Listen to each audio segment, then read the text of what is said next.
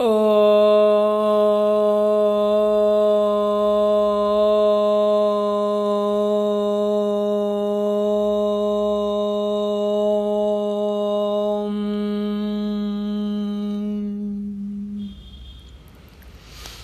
and welcome back to our podcasts.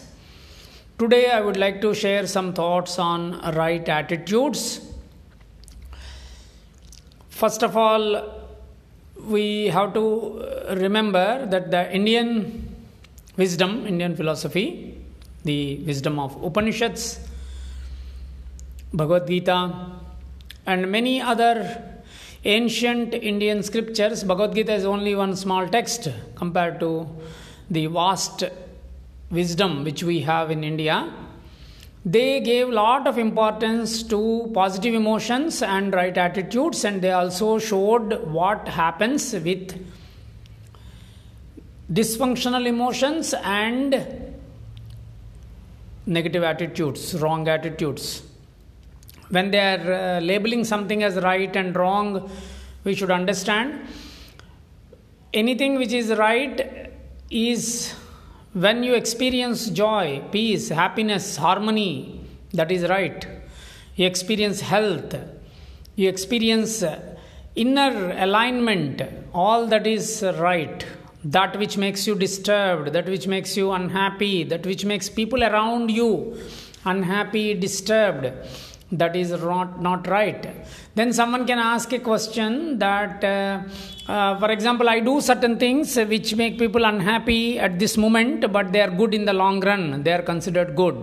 For example you are going to the school i think when we were very young most of the times we are like a lot of people a lot of children they don't like to go to the school. Of course we always used to like to go to school because we can play there. In the house we cannot play so much like the way we play in the school. But uh, imagine that some children are not happy with going to the school but still they are made to go to the school because in the long run it will help them. Or you do your uh, asanas or uh, any of the exercises initially they may not look so nice but in the long run they are good. So anything which helps in the long run that is always considered as good. Sometimes you may take a decision which people around you may not accept but in the long run they appreciate your decision. That is considered good so we need to understand when something is defined or something is labeled as good emotion or a dysfunctional emotion good attitude or a wrong attitude. The purpose behind that is that whenever we are not experiencing peace and joy whenever we are feeling weak whenever we are feeling dependent that is weak that is not right. Anything which weakens us is not good. Anything physically mentally emotionally anything that we, makes us weak is considered bad. And not only that it also should help people around us. Something which is good to me and good to people around me and something which is bad to me and bad to people around me. We need to make that distinction that discernment viveka we need to understand. So that's why don't get panic when we are labeling certain emotions as dysfunctional emotions because there are a group of people who always oppose this uh, vocabulary.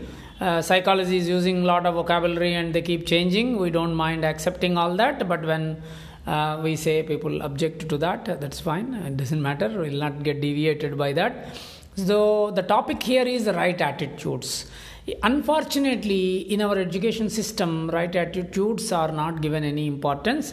There is no attitudinal training, there is no training for uh, uh, right emotions, and there is no training how to manage dysfunctional emotions.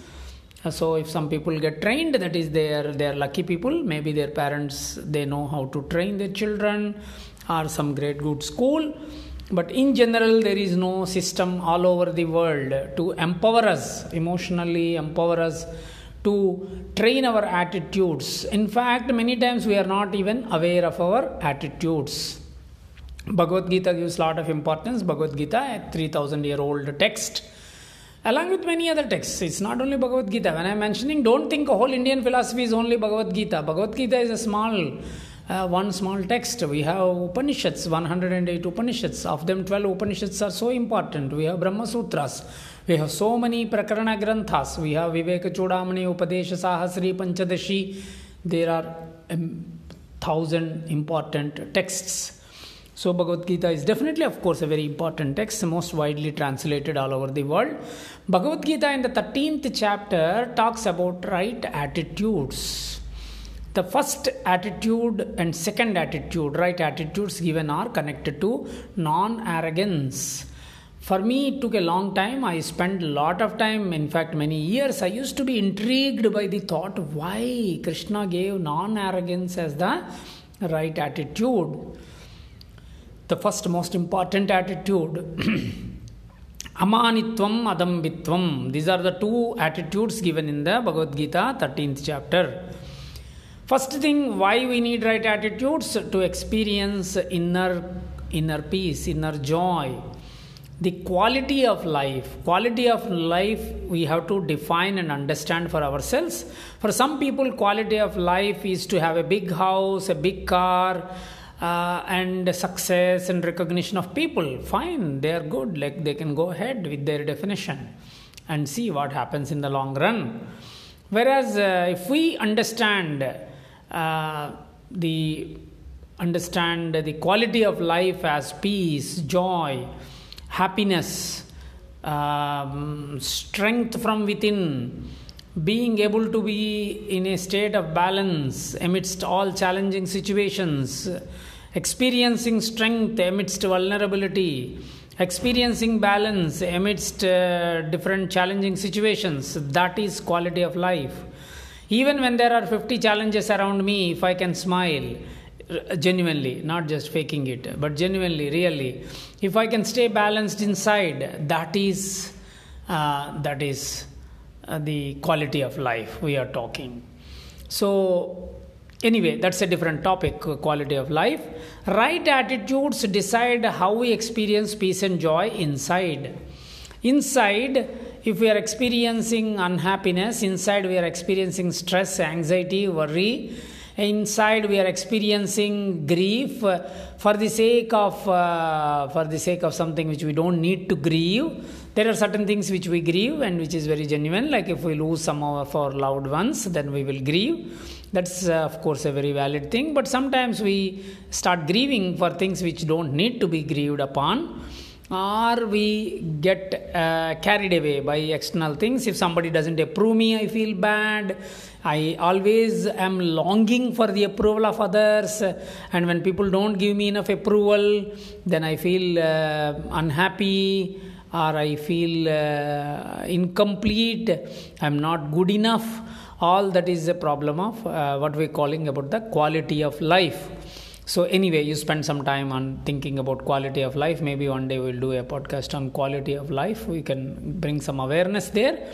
Here about the right attitudes. Two most important right attitudes. The first two are given as non arrogance amanitvam arrogance born due to success born due to qualifications born due to skills. Adambitvam somebody can be arrogant without having any skills without having any qualifications without having any success so both are bad. Somebody can be arrogant because they are successful or they have great skills. No, you can see some uh, yoga teacher can be a great teacher having a lot of uh, great skills of uh, asanas or uh, anything else and then or they are uh, getting arrogant because uh, they are very successful they are able to have a big studio or a big setup and whatever they are launching is getting sold out then they become they can become arrogant. Or somebody has nothing but still can be arrogant. Both are considered as not right by bhagavad gita. Why? What is wrong? If i am arrogant what is your problem? There's two things here the ancient scriptures and the enlightened masters they are telling us uh, things because they are not giving us any commandments. They're telling us to empower us, help us. Any real teacher tries to help us, tries to make us really strong. They don't try, they don't tell us do this, don't do that. Bhagavad Gita, 18 chapters are taught, and the last chapter, Krishna tells Arjuna, the student, that do whatever you want to do. I told you what I have to tell you. That is a real teacher. The real teacher tries to empower us. So, the real teaching is giving us an indication, a direction that wrong attitudes make us suffer. Why? Because arrogance comes out of ego, non arrogance comes out of the self. The location or the place from which arrogance comes is the ego. When we are pampering the ego, when we are driven by the ego, then suffering will come to us. So the scriptures are telling non arrogance because the scriptures are the enlightened masters, they don't want us to suffer. If I am arrogant, what is your problem? The problem is, enlightened master says that you will suffer, and I am very, very, I don't want you to suffer out of love, out of compassion, I am telling you, arrogance is not good for you. Imagine somebody is eating something wrong, and then uh, you tell them that this food is not good, this is going to harm you, and they say that I don't care a damn. Why the hell are you advising me? I didn't ask you for any unsolicited advice, then you will keep quiet. And then they suffer and then they learn. So, if we want to suffer and learn, we are free to do that. Otherwise, the enlightened masters are trying to help us, or the scriptures, ancient Indian wisdom is trying to help us by making us understand that arrogance will make us suffer because the quality of life will be affected by it you can stay with people who are very arrogant. Stay in close quarters. Live with them in the close quarters. Then you will see that they are not very happy people. They are always looking for approval of others. When, when people don't approve then they will be hurt. They may express they may not express but deep down they are always seeking approval seeking recognition seeking success and thereby they feel happiness whereas when you're not arrogant because you're deriving the joy from the self success you enjoy but when there is no success when people don't approve still you continue to remain happy remain balanced and which which leads to self acceptance and self love some people say they accept themselves and they practice self love but uh, they are not really they are trying to fake it they are trying to tell that they are having complete acceptance about themselves, but all the time they are seeking acceptance and approval uh, and feel good from success. So it's the question of one has to be aware of it. If I want to suffer and then I pretend that I am not suffering, I am free to do that. Nobody will deny. Scriptures are uh, ancient ones. By pretending scripture are the ancient masters, they don't lose anything but uh, uh, we would have to understand whether we like to get the benefit of that or we don't get to get the benefit of that. It is our freedom. So essentially non arrogance is a right attitude. Arrogance leads to suffering. Lack of arrogance comes from the self. Arrogance comes from the ego. So that is why it is given a lot of importance. And second thing is also karma when I am arrogant, I continue to hurt people by my actions, my, by, my, by my body language, or by my words, or by the way I conduct myself. Externally, also, I will be affected in the long run. When I am arrogant, slowly uh, the word will spread, and then in the long run, my even my success and interpersonal relationships will be affected by it. That is secondary, but primarily, I won't be enjoying my inner peace. The whole yoga is about experiencing our inner joy, connecting to your true nature, which is unconditional, uninterrupted joy. And if we want to experience that, we, for our own good, should look into our attitude of arrogance. If I am arrogant and if I am justifying my anger, nobody will really lose. People will recognize and they will move away. They will take care of themselves uh, but in the long run, you will not experience your inner peace, inner joy, which is there already. We don't need to do anything to experience our inner joy. Just drop all these uh, stupid things which we are holding on to. Uh, we are holding on to these stupid attitudes because, one, it can be ignorance. We don't understand that this is bad for us, or we somehow habit patterns. We hold on to them and we keep justifying our patterns. So, for our own good, we should uh, look into one by one our attitudes. Uh, the top priority should be given for arrogance. If we are successful people, whoever it is, if we are successful in our careers, uh, if you are a yoga teacher or if you are uh, doing your job or business and if you are successful, uh, try to sit back and inquire or maybe you can ask for a feedback from someone who likes you who loves you who is your well wisher ask for a sincere feedback. Am i exude um, am i like exuding exuding some arrogance? I may not be aware of it. Uh, if they give you the feedback that you are yes you are a little bit uh, throwing your weight around uh, then try to take that feedback it's not easy to take feedback. The moment we are justifying that means we are not accepting. All the yoga people we all try to talk about self acceptance but we continue to justify our attitudes justify our actions justify our behavior. Whenever we are justifying remember we are not accepting. Of course when people give you feedback we have to uh, we don't need to accept everything. Maybe 30 40% of that is a subjective uh, subjective aspect because they mix up with their own subjectivity in giving the feedback. But at least give with an open mind sit down on a weekend maybe and look into it and try to come out of this bad attitude which is not good for us.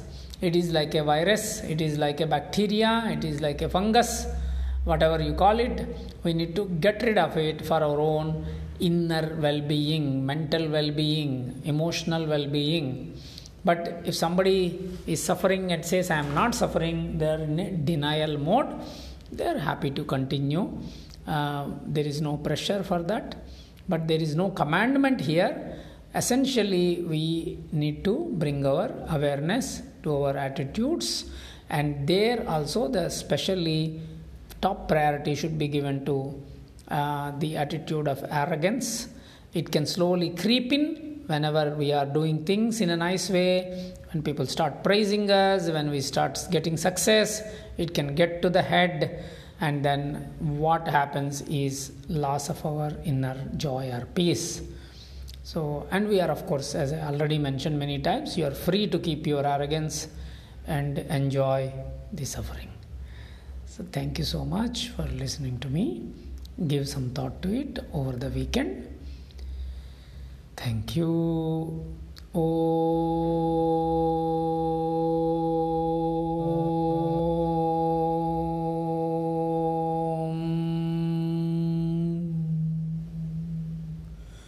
ॐ शान्ति शान्ति शान्तिः